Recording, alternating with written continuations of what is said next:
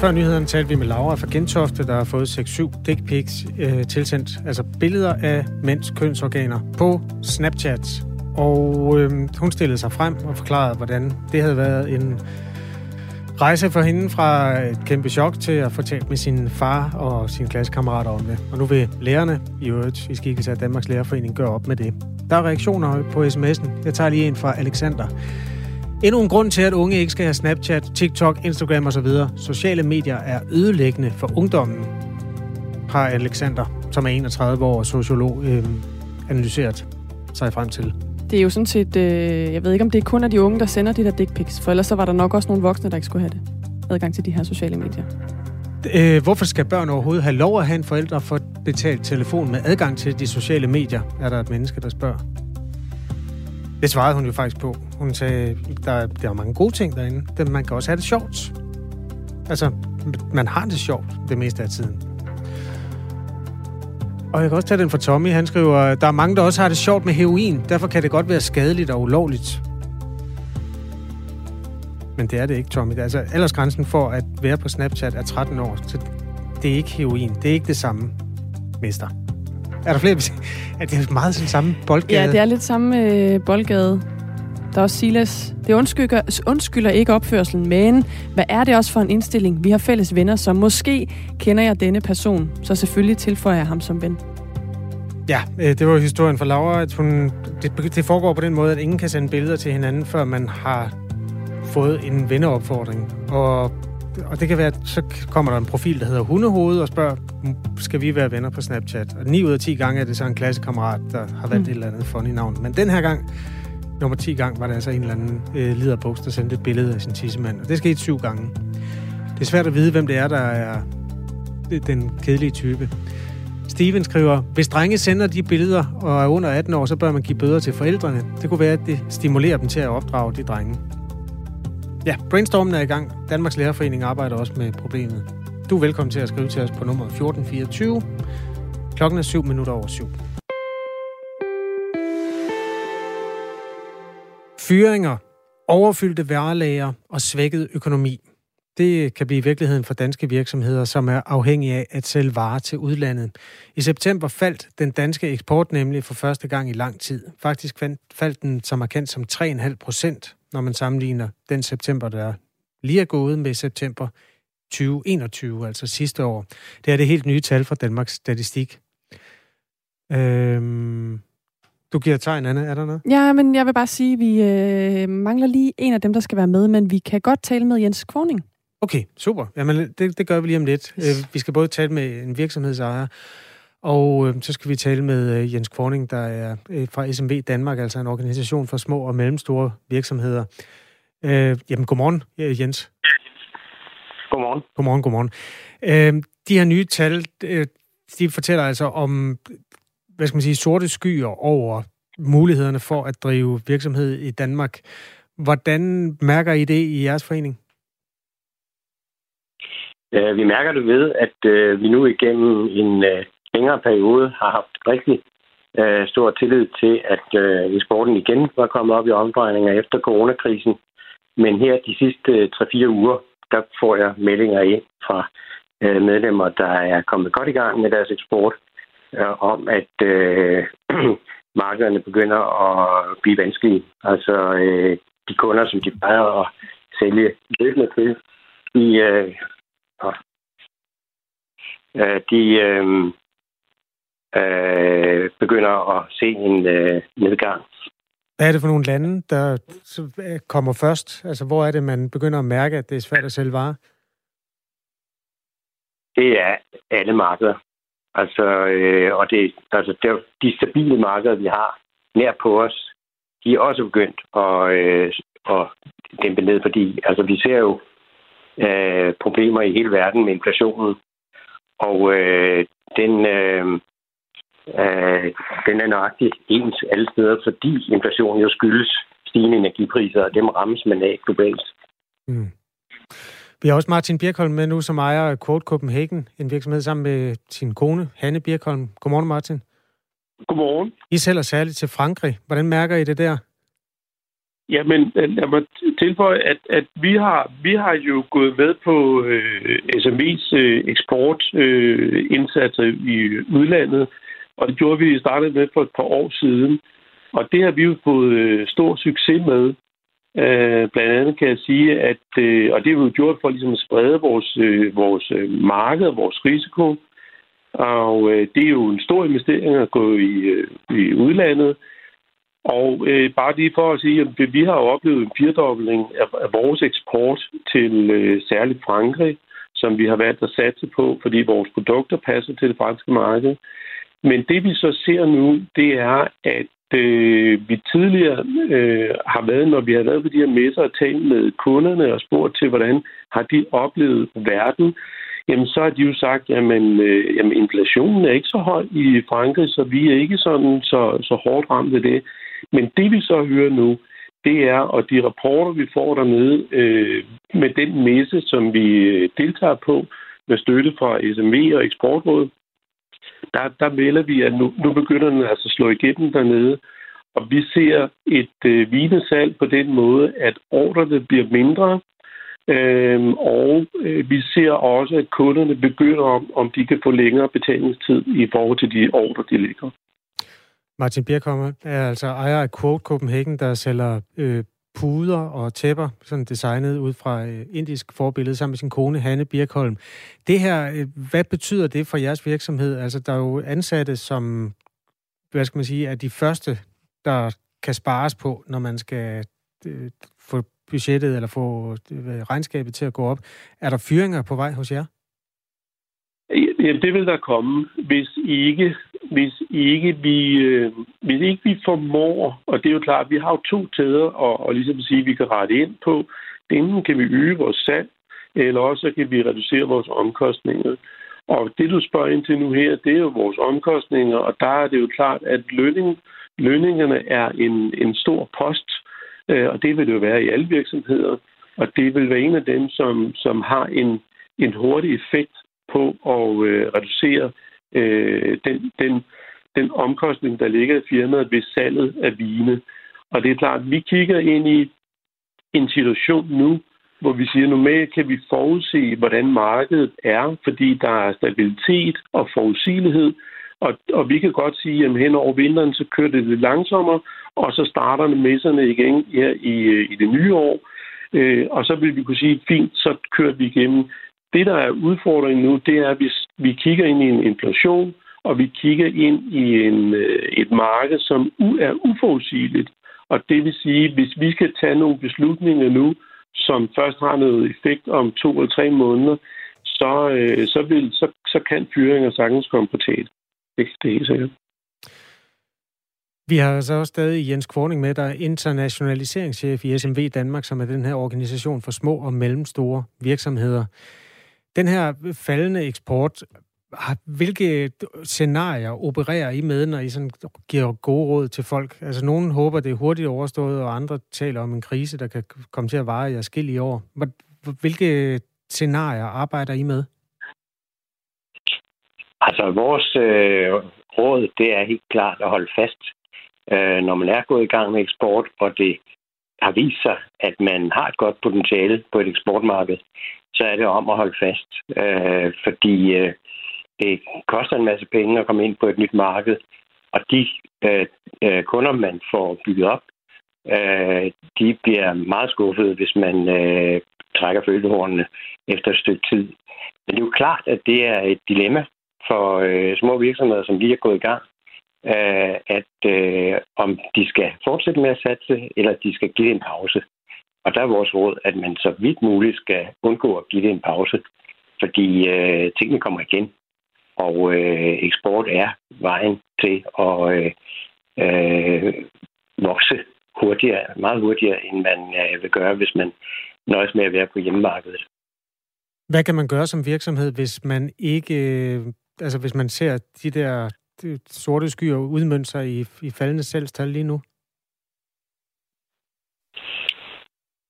Det er nok at øh, forberede sig endnu bedre, end man plejer at gøre. Altså gøre endnu mere ud af at, øh, øh, at øh, forberede sin messedeltagelse, hvis det er den måde, man eksporterer på, eller øh, øh, og, og lige sådan med opfølgning, altså at man skal øh, øh, effektivisere sin eksport.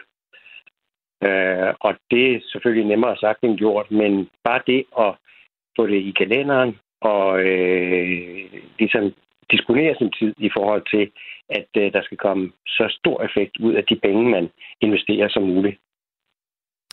Vi har altså Martin Birkholm med os, der ejer Quote Copenhagen, der sælger de her øh, forskellige former for indbo, puder især, og øh, sarier og den slags. Hvad er jeres første træk nu, hvor I kan se øh, faldende tal, Martin? Jamen, vores første træk, det var, at øh, vi så en, øh, et, et fald i den støtte, vi fik fra eksportrådet til at gå på eksportmarkederne. Og øh, det, det kan vi så godt øh, forstå. Det vi så valgte at gøre, det var i stedet for at gå på, øh, på flere messer, så øh, valgte vi at fokusere på den messe, som vi, øh, vi deltager på i Frankrig. Og så øh, aflyste vi en, øh, en messe i Sydtyskland, øh, som vi havde fået anbefalet, fordi at øh, markedet sagde, at der, kunne, der var et efterspørgsel efter vores, mark, eller efter vores produkter på det marked. Og så sagde vi, at i og med, at vi ikke kan forudse, hvordan det kommer til at køre, så har vi valgt at, at undvære den messe, og så alene fokusere på den messe, vi har i Frankrig. Vi er jo selvfølgelig glade og taknemmelige for den hjælp, vi får fra øh, SMV og Eksportrådet, og den, den, man kan sige, den støtte, vi får, den, øh, i stedet for, at man kan sige, at vi sparer nogle penge, de penge, vi har sparet, dem har vi så brugt på at sørge for, at vi har noget, øh, noget ekstra øh, kundeservice, således at øh, vores franske kunder kan få hjælp på, på fransk, øh, øh, og de kan få øh, forklaret, hvordan vores system fungerer og sådan nogle ting, alt sammen på fransk, således at de får en bedre oplevelse. Det, jeg også gerne vil tilknytte her, det er, at det betyder noget at være til stede på markedet fysisk dernede, og det betyder noget med tillid, når kunderne kommer og køber fra et firma fra et andet land. Og der har danske firmaer et meget, meget højt øh, troværdighedsindeks hos de franske forhandlere. Øh, de er meget glade for at handle med danske firmaer. De ved, de kan stole på os. Øh, og der skal man bare... Men, men alligevel er der et indløb øh, for at få øh, de ordre på de markeder. Og jeg vil give Jens ret i, at det er vigtigt, at man, at man bliver ved med at være til stede og ikke mister det momentum, vi har i markedet. Og det gælder både for os, men også for vores øh, kollegaer i branchen. Tak fordi I var med begge to. Martin Birkholm, altså ejer af Quote Copenhagen, og øhm, Jens Kvorning, der er internationaliseringschef i SMB Danmark, organisationen for de små og øh, mellemstore virksomheder. Altså øh, to bud på, eller to helt konkrete historier om, hvordan man håndterer det faktum, at den danske eksport øh, for, er faldet for første gang i lang tid. Eksporten i sidste måned, eller forrige måned er det så, september, faldt med 3,5 procent sammenlignet med september sidste år, og der er jo forudsigelser om større recession i fremtiden, end vi allerede har oplevet, så derfor øh, begynder man at ruste sig til dårligere tider flere steder i erhvervslivet. 18 minutter over syv er klokken. Du lytter til Radio 4 morgen. Hvis man er øh, professionel fodboldspiller, så er det overhovedet ikke altid kun fanpost, der tigger ind. Faktisk så er øh, hadbeskeder mod fodboldspillere langt mere udbredt, end man måske sådan lige gik og troede. Det er Spillerforeningen, der har lavet en ny undersøgelse. Spillerforeningen er en øh, interesseorganisation og fagforeningen for de professionelle fodboldspillere i Danmark. Og den viser, den her undersøgelse, at ubehagelige hadbeskeder til fodboldspillere er meget udbredt. Det står værst til blandt de spillere, der er i landets bedste fodboldrække Superligaen. Her er det 65 procent af dem, der svarer i undersøgelsen, at de på et tidspunkt har modtaget hadbeskeder. I første division, der er det 36 procent af spillerne, og i anden division, der har 12 procent af spillerne prøvet det. Michael Sal er administrerende direktør i Spillerforeningen, og han siger, at antallet af hadbeskeder også er eskaleret de seneste år. Det er jo blevet et øh, problem, som er eskaleret, og det er jo også noget det, vi har spurgt vores medlemmer om. Øh, og der er jo omkring 90 procent af dem, som har besvaret i Superligaen, som siger, at de mener, at det er et større problem øh, i dag, end det var for fem år siden. Det er især på platformen Instagram, at problemet er størst, og Michael Sal kan godt forstå, at der også er nogle spillere, der vælger at helt melde sig ud af de sociale medier. Jeg kan godt forstå, at der er mange, der fravælger det, øh, hvis det her det er, er en del af hverdagen. Fordi øh, det skal aldrig nogensinde være en del af hverdagen, fordi man har et arbejde, der er meget eksponeret osv., at man skal lægge ryg til hadbeskeder og alt den slags, som vi, vi oplever desværre. Selve undersøgelsen, som Spillerforeningen har lavet, den er lavet på baggrund af svar fra 256 fodboldspillere. Det er kvinder såvel som mænd. Og en af dem har vores reporter Anders Kjeld Messer talt med. Det er 23-årige Niklas Strunk, der er fodboldspiller i klubben Esbjerg FB, IFB, som øh, efter en øh, ret svær periode i øh, løbet af de seneste stykke tid, nu spiller i landets tredje bedste række, nemlig i anden division. Du har modtaget øh, mange af de her hadbeskeder. Øh, hvor stort et problem er de for dig? Jeg ser ikke, hvad skal man sige, det, den store pris på det. Øh, selvfølgelig læser man det, øh, men igen ja, det måske også en del af, del af jobbet, når det ikke kører i klubben, øh, og det ikke kører som fansene gerne vil have det, at man så modtager nogle hadbeskeder en gang imellem. Det er jo, hvad det, er jo, hvad det er. Fordi som sagt, så, så er det bare en del af jobbet, at ja, at man får øh, nogle hadbeskeder en gang imellem, og ja, det er jo egentlig bare sådan, det er, det må man jo, det må man jo tage med. Og i, i den her undersøgelse fra Spillerforeningen, der er det faktisk hele 44 procent øh, på tværs af køn og ligaer, som egentlig oplever det samme som dig, at de ser det øh, mm. som en, en del af det at være professionel fodboldspiller. Øh, altså, hvad, hvorfor, hvorfor tror du det? Jamen, som sagt, det er jo når man ikke får resultater, og det ikke går, som man gerne vil have det, øh, så øh, har folk jo mere mange følelser, især dem, der går sindssygt meget op i fodbold. Og det gør jo, at man modtager nogle, nogle hadbeskeder en gang imellem. Øh, men som sagt, så er det ikke fordi, jeg selv går, går super meget op i det. Men det er selvfølgelig aldrig rart at modtage hadbeskeder, fordi der er også en, øh, en person bag i fodboldspilleren. Øh, og det er jo også det, man skal, man skal huske på, at der ligesom er et menneske bag ham, der ligger og løber ud på stadion. Kan du, øh, kan du give et par eksempler på, hvad det er folk, de, øh, de skriver til dig? Nå, men så har måske jeg lagt et, øh, et billede op på, på de sociale medier, på Instagram, øh, fra en kamp. Øh, og der fik jeg at vide, at, øh, at det skulle jeg ikke, og der var ikke nogen, der skulle lægge noget ud øh, på sociale medier af, af klubben, og, og, jeg havde, og jeg havde trøjen på, og så videre. Øh, og så har der også været, været nogle stykker på, på et billede, hvor de også har skrevet øh, ja, nogle visse ord, som jeg ikke, som jeg kan, som jeg ikke vil uddybe helt, men ikke øh, nogle sjove ord øh, overhovedet om en. Og der, der synes jeg, der går grænsen, øh, også når det bliver, når det alligevel går, går så tæt på, at det kommer ind på ens profil, øh, så faktisk øh, alle folk, folk kan se det, så, så det fik jeg også slettet, fordi det, det synes jeg selv ikke hører nogen steder hjemme.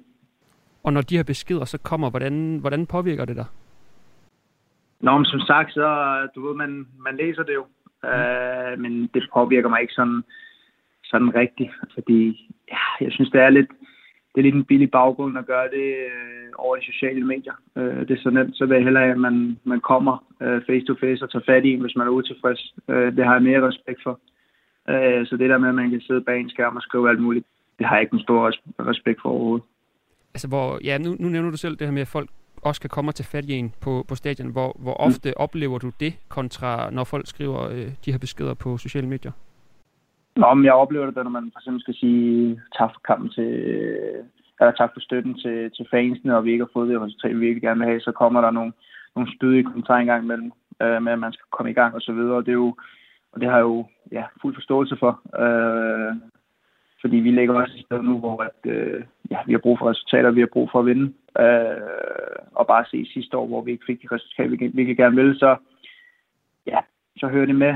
Øh, men vi går ikke i, i dybden med det, øh, når man siger tak for støtten. Man, man går bare videre og lader som ingenting. Øh, men, men selvfølgelig så, så hører man det. Og er det, er det, er det dit indtryk, er det samme type, øh, som I snakker med på, eller som siger noget til jer på stadion, er det samme type, som skriver de her beskeder på, ja, for eksempel på Instagram til dig? Pas. Øh, det er jo mange gange, at det sådan nogle private, hvad hedder det, kontorer, som, som skriver og så kommenterer. Men ja, det ved jeg ikke. Men ja, man hører det, og man ser det. Øh, og det, og det er jo det, jeg ligesom kan, kan tage det ud fra. Ja, fordi hvor meget, øh, hvor meget fylder det? Nu, øh, nu spiller du i, du i Esbjerg i, øh, i anden division. Hvor meget mm-hmm. fylder det i, øh, i jeres øh, omklædningsrum, at, øh, at de her beskeder, de er, de er nogen, man får? Um, specielt sidste år, hvor, hvor det ikke øh, gik, øh, ja, så godt for os, og vi blev rykket ned i anden division, så var det selvfølgelig noget, man, man snakkede om, men det var ikke, fordi vi snakker om det, om det hele tiden. Øh, som sagt, så, øh, så når det, det, der bliver skrevet på de sociale medier, det er jo, det er jo noget, man må tage med. Og jeg har også gjort det, at jeg, jeg læser heller ikke de, so, de sociale medier om, hvad folk synes om mig, øh, og hvad de synes om mine holdkammerater, fordi i sidste ende er det jo, det er jo også alle ude på banen, som skal gøre det, og hvis folks holdninger skal, skal gå over din præstation, så, så er det ikke øh, skide godt i sidste ende. Øh, så selvfølgelig har man snakket om det, og, og så videre, men, men ja, altså folk, øh, det er fordi folk gør det, gør det store af det. Og, og tror du, det er, en, kan det, er det en kulturting, at, man ikke, øh, at det ikke er noget, man snakker om? Fordi det er jo også lidt en sårbarhedsting. Ja, det ved jeg ikke. Det ved jeg ikke. Øh, jeg kunne, ja, nu kan jeg jo egentlig kun snakke ud for, lidt ud for mig selv, øh, fordi jeg synes jo, vi alle sammen har den samme ja, holdning øh, til tingene med, at det er, jo, det er jo en del af jobbet, og, og vi forstår jo godt, at hvis vi ikke har fået de resultater, øh, vi gerne vil have, og fansene gerne vil have, at de så reagerer. Øh, det, er jo, det er jo fair nok. Men som sagt, så skal man også huske på, at der er ligesom en menneske bag, bag fodboldspillerne, og det er egentlig det, jeg ja, mest gerne vil have fokus på. Det, ja. det, det må man tage med, at, øh, at der er nogen derude, som, som har visse holdninger, og som, og som skriver visse holdninger. Og så lige her til, til sidst, har du, øh, ja, har du en opfordring til dem, der skriver de her beskeder? Er det, øh, nu ser du det lidt som et, en del af jobbet, men er det, øh, mm. burde man gøre, gøre det på en anden måde? Øh, eller hvad tænker du? Jamen som sagt, så for mig vil det være bedst bare vil du være, at tage fat i personen øh, og, sige, og sige dine holdninger, øh, i stedet for at gå bag en skærm og ja, gøre dig lidt blind, for, fordi man kan jo ikke vide, hvem det er. Øh, så helt klart det der med, at man, man står face to face, i stedet for bare at gå bag skærmen, fordi det vil også sætte lidt mere respekt over for den person, som skal modtage øh, kritikken over for den fan og så videre, som, som har nogle ting at sige. Så det er helt klart det. Og plus igen, som jeg også sagde før, at der er ligesom en menneske bag fodboldspilleren. Så det er helt klart det, som jeg vil ja, komme ud med at, at sige. To tredjedel af spillerne i den her undersøgelse, som deres øh, fagforening, Spillerforening, har lavet, svarer altså, at de har fået hadbeskeder. En af dem var Niklas Strunk, der er midtbanespiller i Esbjerg FB, der er rykket ned i den tredje bedste række sidste år. Klokken er tre minutter i halv otte. Du lytter til Radio 4 morgen. Kan du huske Sanjay Shah? Ja, øh, ja, ja, ham med de 12 milliarder. Præcis. Han ja. er øh, mistænkt for at have svindlet den danske stat med, øh, for op mod 9 milliarder kroner i sagen om udbyttesvindel. Ja. Jeg tror, der er nogle andre, der også har øh, fået et par milliarder i den forbindelse.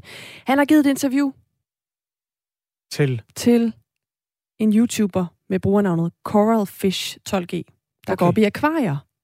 Nå, et akvarieinterview? Det er øh, et akvarieinterview, for det viser sig, det er altså Berlingske, der har faldet over den her YouTube-video, at Sanjay Shah har et kæmpe akvarium i sit megahus i Dubai. Selvfølgelig har han det. Det ultimative, jeg har mange penge tegn, ikke? Og har sådan et uh, akvarium, man faktisk kunne svømme i, hvis man var et menneske. Øhm, jeg har lige fundet en uh, lille bid, hvor uh, man lige lærer lidt om uh, Sanjay Shah. Altså, hvad er han for en fyr? How long have you been living in Dubai? 13 years. And why did you decide to move here? Born in London, grew up in London. I started my own business. I wanted to live somewhere warm. What business did you start? I was in banking and finance, and I had a hedge fund. Ja, Sanjay Shah har boet øh, 13 år i Dubai. Han flyttede der til fra London, fordi han gerne ville bo et varmt sted, siger han. Jeg er skuffet over, at der ikke var noget med akvariet. Det... Hvilke fisk har han? Han har øh, alle mulige forskellige fisk, og øhm, man får jo også at vide, øh, hvad det er, hans yndlingsfisk er. Ja, tak. Har du et bud? Jeg tror, det er en haj. What's your favorite fish? I would say it's the uh, maroon clowns, the pair. En fløjelsklovnefisk. Okay, det er Nemo. Den kender vi jo. Er det, er det det samme? Jeg ved ikke, om fløjels den er et man til den ah, okay. Men en klovnefisk i hvert fald, en type klovnefisk. Det har kostet omkring en halv million dollars, det her akvarium. Sådan omkring 4 millioner danske gode kroner. Øh, og det tog i øvrigt 20 øh, mand to dage at få det bakset på plads inde i uh, Sanjay Shahs megahus.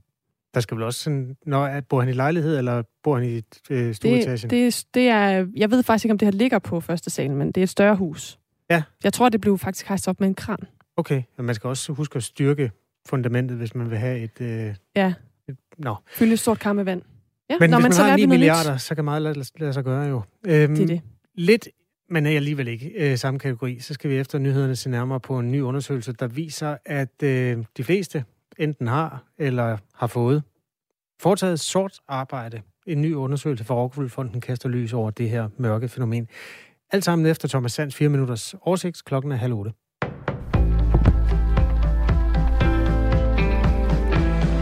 Så længe at der kun er en fungerende kulturminister, kan Danmark ikke blive politisk repræsenteret ved VM i Katar, det siger fungerende kultur- og kirkeminister Ane Helsbo Jørgensen til politikken.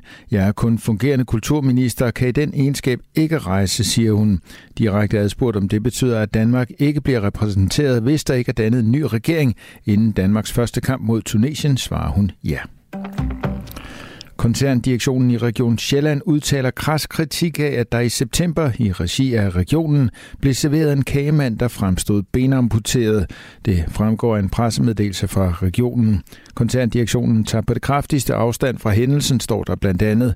Kagen blev serveret i Region Sjællands tværgående Center Sundhedsstrategisk Planlægning, og det var ikke uden grund, at kagemanden var lavet, så det så ud som om, at den havde fået foretaget en benamputation. Det var for at anerkende medarbejdernes arbejde med en handlingsplan om karkirurgi og benamputationer. Men det stemmer på ingen måde overens med regionens værdier om at agere professionelt, og at borgere og patienter skal have kunne, kunne have tillid til regionen, står der i udtalelsen. Den lokale ledelse har efterfølgende undskyldt og beklaget, at der har været udvist dårlig dømmekraft, skriver koncernledelsen, der mener, at så dårlig dømmekraft kan svække borgers og samarbejdspartners tillid. En større sag på tværs af regioner om benamputationer har i forvejen peget på nogle processer og forretningsgange, der skal forbedres, lyder det fra regionen. Det er derfor også helt centralt, at alle ansatte arbejder målrettet og professionelt med at håndtere de forskellige dele af sagen, udtaler koncernledelsen. Handlingsplanen blev iværksat, fordi en større sag om benamputationer, der muligvis kunne være undgået, begyndte at rulle i foråret.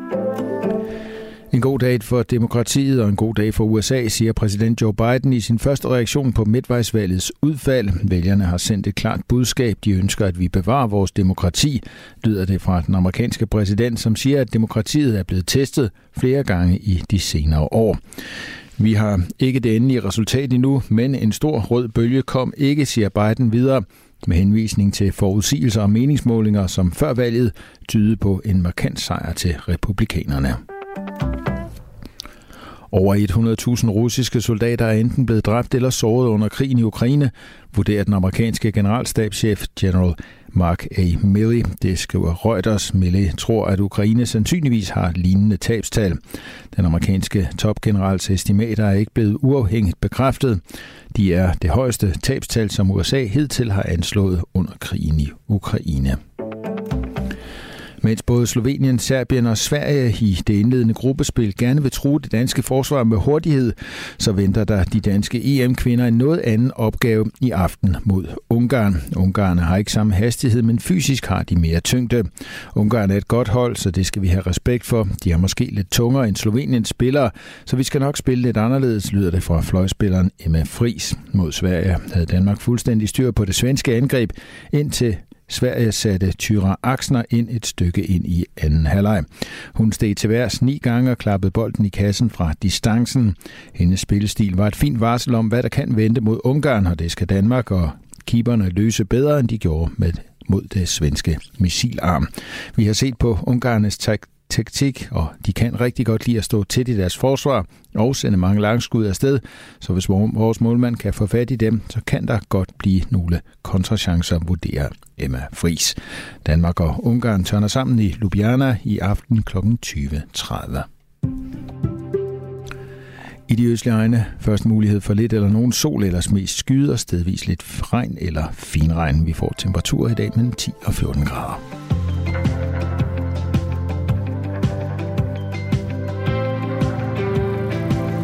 Den britiske forretningsmand Sanjay Shah, der angiveligt har stjålet en masse penge fra den danske statskasses yndlings akvariefisk er fløjlsklovnefisk, og jeg kan nu bekræfte, at den er meget beslægtet med den øh, fisk, som man kender fra Pixar-filmen Find Nemo. Jamen det er sjovt, fordi der er også noget med, at øh, interessen for fisk hos Sanjay Shah kommer fra, at hans børn havde set Find Nemo, og så var de sådan, nej, fisk. Det giver mere. Nej, Som fisk. mange har haft, når de set Find Nemo. Ja, øh, fløjls klovnefisk koster 335 kroner stykket. Øh, De er ikke på lager på den her øh, side, der hedder minizoo.dk. Nå. Men, øh, De er nok på lager i Dubai. Jamen, det kan være, at vi må få hans jo. Nå ja, det er rigtigt. fordi... Øhm, Det er jo vores allesammens akvarium, som en skriver til os i en uh, sms. Ja. Hvis den danske stat når igennem med et retskrav mod Sanjay Shah, så kan man da begynde med at tømme akvariet. ja, få fløjts klovnefisk og vand. Klokken er 7.35. Billeder af mænds penis er altså blevet så almindeligt et øh, syn for piger, der sidder på sociale medier. Helt ned i øh, skolealderen, at nogle af dem er begyndt at kalde det normalt at få dick pics. Derfor efterlyser Danmarks Lærerforening undervisning i digitale krænkelser. Det kommer vi til at kaste lys over om cirka 10 minutter. En af dem, der har fået flere af de her klamme billeder, det er Laura Dalgaard, der er 13 år, øh, går i 8. klasse på en skole i Gentofte. Jamen, jeg vil nok skyde på en 7-8 gange, eller sådan noget, jeg har modtaget. Kan du fortælle om første gang, du fik sådan et billede? Jo, men altså, jeg husker det, at, som om at jeg sad op på mit værelse, og så øh, har jeg bare tilføjet en person, som jeg, hvor jeg kan se, at vi har altså, så, fælles venner. Øhm, og så tænker jeg, så kan det måske være nogen, jeg kender. Og så øh, skriver de hej, og jeg skriver hej. Og så det næste svar, det er så et billede af deres øh, ja, penis. Øhm, måske skulle der lovgives, skriver en, en af vores lyttere, Daniel, til os. Måske skulle der lovgives, så sociale medier bliver overvåget med moderatorer, som godkender billeder, inden de sendes. De unge skal ikke begrænses på sociale medier, fordi der er nogle klaphatte, der ikke kan opføre sig ordentligt. Skriver Daniel, der altså sætter gang i brainstormen på det her svære felt. Der er også en, der foreslår nem idé-validering af konti på de sociale medier. Ja. Så vil man jo faktisk ikke kunne øh, helt gemme sig bag et eller andet skørt brugernavn. Nej, det er da... Ja, alt er i spil. Vi kan give det videre. Øh, hvad sker der for at lægge ansvaret over på de unge? Det er sgu da de tosser, der sender dick pics, der er helt væk fra vinduet. Godmorgen, og tak for et godt program. Skal vores lytter Kenneth til os. Han har lyttet med på nogle af de beskeder, der kom efter interviewet med øh, Laura Dalgaard.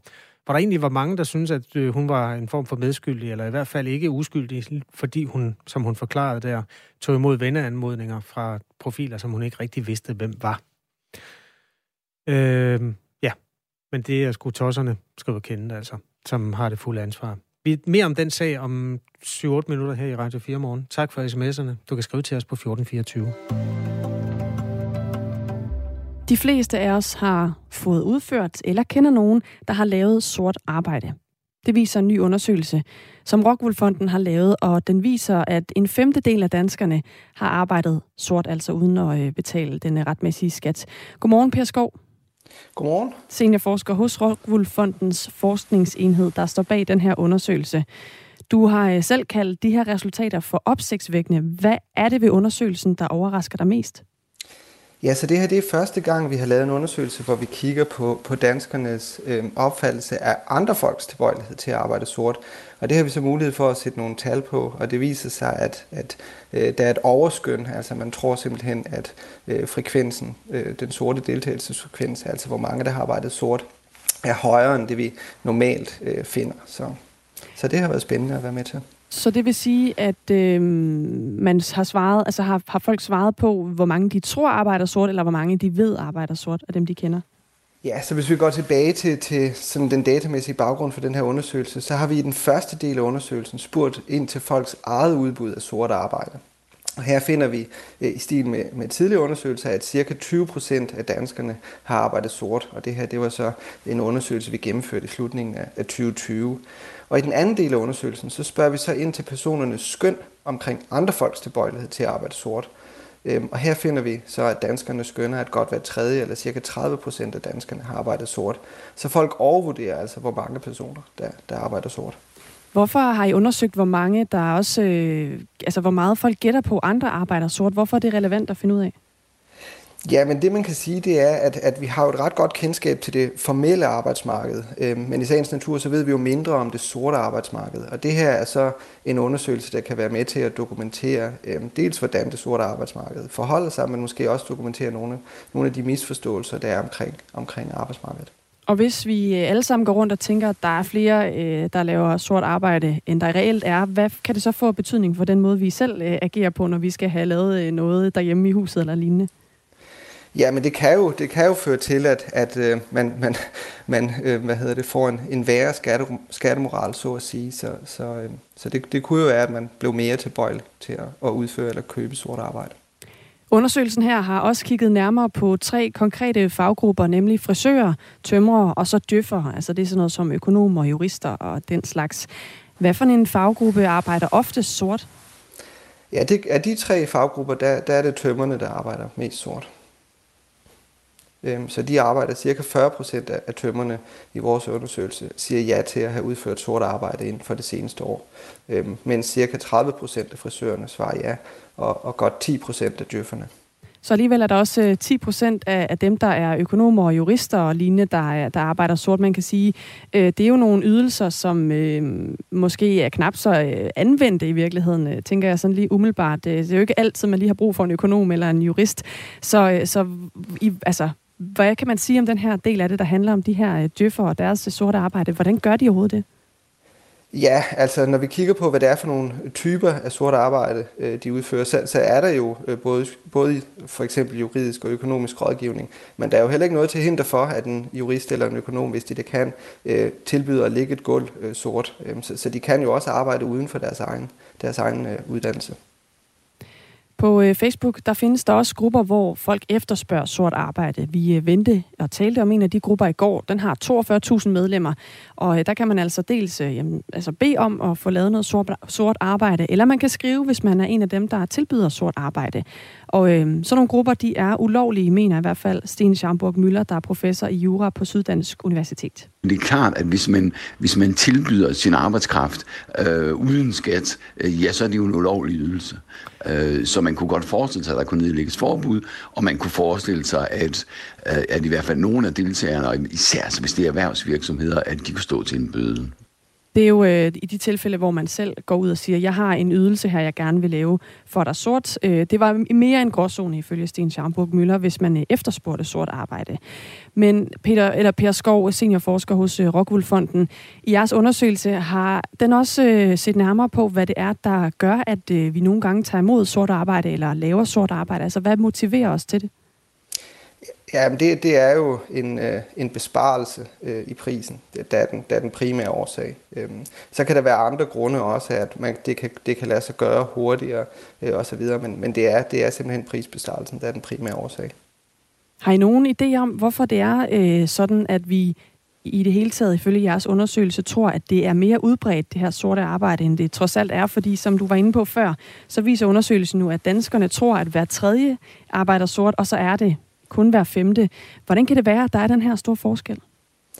Ja, men det kan jo være, altså vi finder så dem, der selv har udført sort arbejde. Øhm, de tror i langt højere grad, at folk udfører sort. Øhm, så det kan jo være, at man, øh, man sådan kigger, kigger i nærmiljøet, og så øh, generaliserer man bare fra det, og så til resten af befolkningen. Øhm, så, så det kan jo være sådan en, en fejlslutning der. Øhm, men men jeg, har ikke, jeg har ikke spurgt de her øh, interviewpersoner direkte til, hvorfor de overvurderer. Vi har fået en sms fra Rasmus, der lytter med og siger, man har da lov til at hjælpe andre. Det er en vennetjeneste. Altså, hvordan definerer I den her undersøgelse helt nøjagtigt, hvad der er sort arbejde og hvad der er hjælp?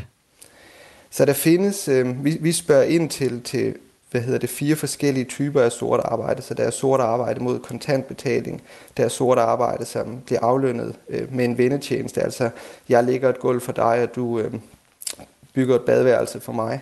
Øh, og så er der, hvad hedder det, sort arbejde, der bliver aflønnet med, med natural, altså hvor du får... øhm, får for eksempel en boremaskine, og så kan du så også sælge sort for eksempel ved staldøren. Så det, det er de forskellige øh, typer, vi opererer med. Øhm, og ja, det er klart, at, at øh, skat formentlig har en bagatelgrænse for, hvornår noget øh, ikke skal gå til beskatning, men det er ikke noget, der er offentligt kendt, så der skal I have fat i dem, øh, hvis, I, hvis I vil vide det. Jeg kan ikke lade være med at tænke på den her forskel mellem, hvor mange vi tror arbejder sort, og så hvor mange der selv svarer, at de har udført sort arbejde. Er der ikke også en risiko her for, at øh, man måske ikke altid lige fortæller det, når man bliver spurgt i undersøgelsen, og så at, øh, at den antagelse, man har om, hvor mange der gør det, og hvor udbredt det er, det i virkeligheden er det rigtige tal? Jo, det, det er der, øh, men det kunne så være tilfældet, hvis altså respondenterne svarer usandt om deres eget sort arbejde, altså de siger nej til at have udført sort arbejde, mens de har Øh, rent faktisk udført det. Og samtidig har korrekt viden om andre folks sort arbejde, og er villige til at dele det. Øhm, og man kan sige til det, at vores undersøgelser er jo anonyme, så der er ingen skattemæssige konsekvenser ved at spare på spørgsmålene. Og dels så er det her jo spørgsmål og interviewteknikker, vi har arbejdet på i, i flere år, så det har jo givet os noget erfaring i, hvordan man bedst opsamler data på det her område. Og derudover så findes der andre studier øh, af respondenter i spørgeskemaundersøgelser, Øh, der ofte vi, altså der viser, at, at øhm, folk ofte fejlvurderer adfærd i den øvrige befolkning, for eksempel når det kommer til, til forbrug af alkohol og omfang af kriminalitet. Så på den baggrund, så, så vil vi mene, at, at de 20 procent, vi finder, øhm, er, er nok tættere på det sande omfang. Men, men øhm, det er sikkert et underkantsskøn. Det, det vil jeg godt være med til at øhm, være med til. Tak fordi du var med her, Per Skov. Selv tak. Seniorforsker hos Rockwool Fondens forskningsenhed, der altså har undersøgt omfanget af sort arbejde. Det kunne være interessant at få de der øh, skæld malet helt op, hvornår det er sort arbejde, og hvornår det er en vendetjeneste. Dengang jeg skulle sælge mit hus, der fik jeg lukket en, en kammerat ud, fordi jeg havde egentlig tænkt mig selv at forny fugerne i brusekabinen, hvor den kunne stå skarpt. Mm. Øh, vi var i gang med at, at sætte huset i stand. Vi var otte, der gik og malede. Så skulle han lige have de der 150 for at komme forbi og lave fugerne for mig. Mm. Øh, betale de nogle bajer på et, et sted, hvor vi godt kan lide at komme. Er det sort arbejde? Det er et godt spørgsmål. Det tror jeg, det er, faktisk. Også hvis det ikke er i, i redde penge? Er der nogen forskel? Øh, det, det, altså, klippekort jeg ved, ja, ja, jeg det, ved det, det tror jeg faktisk, det var. Jeg tror, jeg lige har indrømmet, at jeg har fået foretaget sort arbejde. Du er jeg nok aldrig... ikke den eneste. Nej, nej.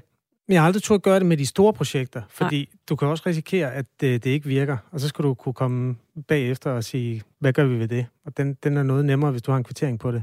Ja, det er rigtigt. Øhm, hvor mange var det, der havde fået foretaget sort arbejde i Danmark? Det er en femtedel af danskerne, der har arbejdet sort. Det er det, vi kan se ud fra undersøgelsen. Okay. Vi vil da gerne have input på den her historie også. Der er jo helt sikkert mennesker, for hvem det her det er en måde at få tingene til at hænge sammen på. Der var jo egentlig Rasmus Kaiser, der skrev, at nu skal jeg lige... Så, hvad var det nu? Det var noget med, at... Ja, fordi når staten... staten ikke sætter skatten ned, så må vi jo selv regulere skattetrykket, skriver han. Okay, så det er, han hjælper staten med at regulere skattetrykket.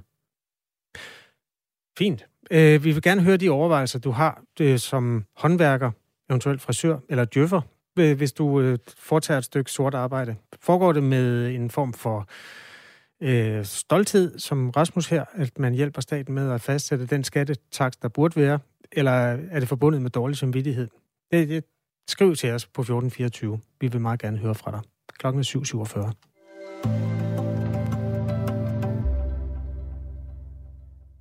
Nu vender vi tilbage til historien om de digitale krænkelser, mens peniser, der bliver fotograferet og sendt til hyppigt piger og helt ned i skolealderen. Nogle af dem kalder det endda normalt at modtage de her såkaldte dick pics. For eksempel Laura Dalgaard, som er 13 år og går i 8. klasse. Det sker. Øhm, og der var jeg chokeret på samme måde, ikke? Men på en eller anden måde, så begyndte man lidt at tænke, nå okay, er det bare noget, der er normalt? Ja, hun har fået 7-8 stykker. Brigitte Flanov er formand for undervisningsudvalget i Danmarks Lærerforening. Godmorgen. Godmorgen. Når du hører en 13-årig pige øh, fortælle, at hun har fået 7-8 stykker, og det er efterhånden normalt blandt hende og hendes jævnaldrende, hvad tænker du så? Jamen, jeg tænker, at det er forfærdeligt, og selvfølgelig skal det ikke være normalt. Det er det. Ja. Øhm, og og øh, jeg tænker, at vi alle sammen som voksne, både vi lærer i skolen, men selvfølgelig også forældre og andre voksne omkring børnene, stadig har til gode virkelig at anerkende, hvor stor en del af børnenes liv egentlig foregår online, og vi skal blande os langt mere i det. Det er ikke nødvendigvis noget, de 13-årige efterspørger, at deres forældre blander sig mere. Nej, Hvordan men vil du håndtere blande... den barriere der? Ja, du fortæller noget om det. Ja, ja, undskyld. Ja, man kan jo blande sig på mange måder. Det er jo ikke, fordi vi skal nødvendigvis krænke børnenes øh, privatliv, men vi skal interessere os for at, at ruste dem til, hvad det er, man møder online. Hvem er det, der jeg kommunikerer med? Øh, hvad er det, der sker, og hvornår sker der noget, som i virkeligheden har karakter af, at her skal vi kontakte voksne, eksempelvis omkring det tema, vi har på her. Fordi det kan jo i princippet være en politisag. Nogle gange på, modtager piger i folkeskolen jo bare dick pics ud af det blå på sociale medier, som vi har hørt uh, Laura fortælle om. Hvad kan folkeskolen overhovedet gøre i den sammenhæng? Jamen, folkeskolens rolle her handler i virkeligheden om at øh, være opmærksom på, den adfærd, vi har på nettet, øh, skal eleverne rustes til, ligesom de skal med den adfærd, vi har sammen i den fysiske verden. Altså, hvor er mine personlige grænser? Øh, hvordan registrerer jeg, hvem det er, der skriver til mig eller sender billeder til mig? Hvad er det for et menneske, der er bag? Hvornår skal jeg søge hjælp? Hvordan kommunikerer vi online osv.? Det er jo en del af den undervisning, som vi også tænker er en del af skolens øh, opgave, lige så vel som det er en del af forældrenes opgave at være opmærksom på, hvordan, øh, elev, hvordan deres børn har et liv online.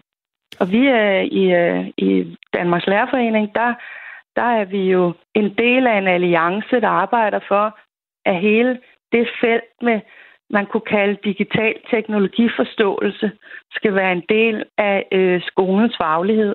Fordi simpelthen, at vores liv bliver mere og mere digitaliseret, og dermed bliver vi også øh, ofre, kan man sige, nogle gange for noget, vi ikke kan overskue, specielt som børn. Og det skal vi øh, vide og kunne analysere og kunne overskue, og ikke mindst vide, hvornår vi skal søge hjælp, hvornår det ikke er en sag for børnene alene. Har du nogensinde talt med et barn, der har fået dick pics? Ja, hvad, det har jeg. Hvilke følelser vagte det i dig? Altså udover, det, det skal ikke ske og sådan noget, men hvad var det ellers for et indtryk, du fik af, af det, der var gået forud? Og, Jamen, prøv om det. Men, men der er også nogen, der siger til mig, vi ruster børnene, og det skal vi også. Men det handler jo også om, hvilken adfærd vi har som voksne, som kan være meget rystende nogle gange. Og det ved vi jo fra de sociale medier, også os voksne imellem, hvordan vi kommunikerer. Altså meget rystende og og på en måde, som vi aldrig ville gøre i den fysiske verden. Og man involverer børn i, det er jo både en, en krænkelse øh, og en overtrædelse af deres intimrum. Så det, det ryster mig, og det, øh, det skal børnene have hjælp til. Det skal de ikke øh, håndtere selv. Og, og det er selvfølgelig i virkeligheden ret specielt rystende, at de ser det som en normal. Så er vi jo allerede gået langt over de grænser. Dengang, øh, eller dengang siger jeg som om det er mange år siden, da vi talte med Laura for omkring en time siden her i radioen, ja. så kom der egentlig mange inputs fra lyttere. Nogle var konstruktivt anlagte. Der var også nogen, der var sådan lidt over i randområdet af det, der hedder victim blaming. Altså, de unge skal jo heller ikke sige ja til øh, venneanmodninger på Snapchat fra væsener, de ikke ved, hvem er, der gemmer sig bag øh, ja. mystiske brugernavne og sådan noget. Hvad siger du til den form for regulering, at øh, man skal begrænse deres øh, råderum, man skal begrænse det areal, de kan brede sig over, og sørge for, at de ikke øh, kommer til at tale med mennesker, de ikke kender, eller ved, hvem er? Jamen, jeg tror, det er en fantasiverden. Altså, jeg tror, at nettet, den måde, vi har indrettet nettet på, det er et vilkår, og så må vi alle sammen kunne finde ud af at håndtere det. Så jeg vil hellere blame dem, som ikke øh, respekterer andres grænser, og så i øvrigt koncentrere mig om, at, at øh, vi får rustet vores børn til at leve den verden, vi nu engang har. Regitze Flanov er formand for undervisningsudvalget i Danmarks Lærerforening, som gerne vil sætte ind for det her, øh, mod det her. Der er kommet et stykke post fra et menneske, der lytter med, som skriver sådan her. Nu arbejder jeg på en skole, og lærerne gør 100% ikke nok. Lærerne fortæller ikke, hvordan TikTok stjæler deres data, og at algoritmen er anderledes i Danmark end i Kina. Øh, de fortæller intet om konsekvensen ved Instagram, og hvordan billederne og kvinderne er falske med filteroperationer, botox osv. Skolerne gør ikke nok, skriver det her menneske, der hævder arbejde på en skole. Øhm, har, har man været hurtig nok til at tage fat om Nellens Råd i Danmarks Lærerforening og lærerne? Øh, jeg tror, at lærerne er rigtig velrustet til at tale med eleverne om, hvordan man opfører sig med hinanden, hvordan man kommunikerer, øh, og hvordan øh, den adfærd er hensigtsmæssigt. Men det med at følge med i hele den øh, digitale udvikling, og i virkeligheden erkende, som jeg sagde før, hvor stor en del af børnenes liv, der i virkeligheden foregår online. Det tror jeg også nogle gange, vi skal huske, hjælpe med at huske hinanden på som voksne. Fordi det er en meget, meget stor forandring i forhold til, da vi selv var børn og unge. Og det er også derfor, jeg sådan helt konkret siger, at, øh, at vi jo tror på, at vi skal have en direkte ny faglighed inde i skolen, som vi kalder digital teknologiforståelse. fordi de kommende generationer skal rustes på en helt anden måde. Også i forhold til at leve i vores demokrati, og som øh, den, øh, der skrev ind til jer, siger, øh, gennemskue, hvad der sker med øh, øh, vores demokrati, med kommunikation og fake news, og hvem er afsender og alt det der. Mm. Jeg er meget enig i, at det skal vi have skruet op for, og det skal vi øh, alle sammen være opmærksomme på.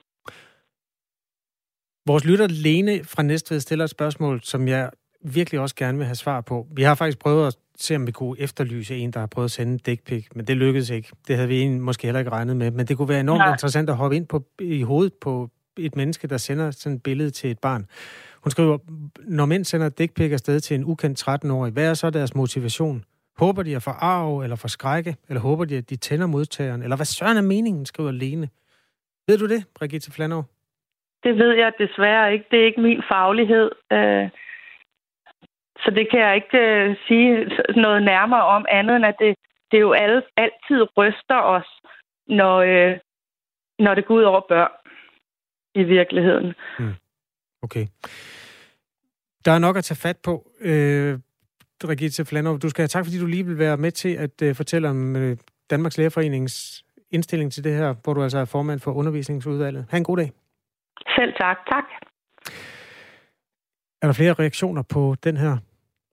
Det er måske lige knap nok. Det er i hvert fald også øh, flere, der undrer sig over, hvad der ligesom er grunden til, at de her øh, dick pics, de overhovedet kommer afsted i første omgang. Og det er jo svært at svare på, når ikke øh, vi lige selv kan, øh, kan have erfaringer på det område. Jeg har i hvert fald ikke nogen erfaringer. Nej, jeg har heller aldrig sendt et. Øh, Henrik, han skriver sort arbejde. Den ene... Nej, det er noget andet. Undskyld, den sprang lige. Den der, Henrik, han skriver, måske børn ikke skal være på sociale medier. Vi ruster ikke børnene. Vi efterlader dem i Niemanns land. Er synspunktet fra Henrik, der altså slet ikke synes, at børnene skal på sociale medier. Øh, han får modspiller Tommy, der skriver, det er mere en fantasiverden at tro, at man kan styre internettet fra Danmark. Men danske børns adgang til pornosider som Twitch, TikTok, Twitter kan gøres nemt med MitID. Der er den igen. Hvis man får noget mere uh, MitID ind. Det er da også svært at, uh, at uh, komme omkring, hvis man skal bruge MitID til noget som helst. Så kan man da ikke udgive sig for hver anden. Tre minutter i 8 er klokken. Det her det er altså en debat, som vi er glade for, at mange har taget del i omkring ja, at børn simpelthen ikke kan sidde i fred. Særligt piger, og særligt altså hende her, den 13-årige Laura, der har fået 7-8 dick pics i sin tid på, en, øh, hvad var det nu for et medie? Snapchat. Snapchat. Ja.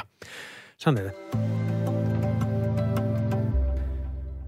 Det sorte arbejde har også givet mange reaktioner. En ny undersøgelse fra Rockwool-fonden viser, at hver femte dansker foretager sort arbejde, og der er indtryk af, når man spørger bredt, øh, at øh, endnu flere gør det. Hvis man spørger danskerne, hvor mange får foretaget sort arbejde, så tror de, det er rigtig mange. Og det kan jo være, at de tror, at naboen gør det, fordi de ja, måske også selv har overvejet at gøre det på et tidspunkt. Kig på definitionen af sort arbejde, skriver en. Som håndværk, for eksempel tømmer, må du ikke lave noget på dit eget hus inden for dit fag. Så det er sort arbejde. Altså muren må ikke lave mure, tømmeren må ikke lave noget med at skifte taget.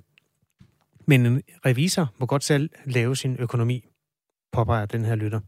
Der er også en, der skriver, hvis folk betaler skat af deres 37 timer om ugen, men så laver lidt ekstra for familie og venner i weekenden, og så selv sparer op til måske deres eget kommende hus, det burde da være op til folk selv.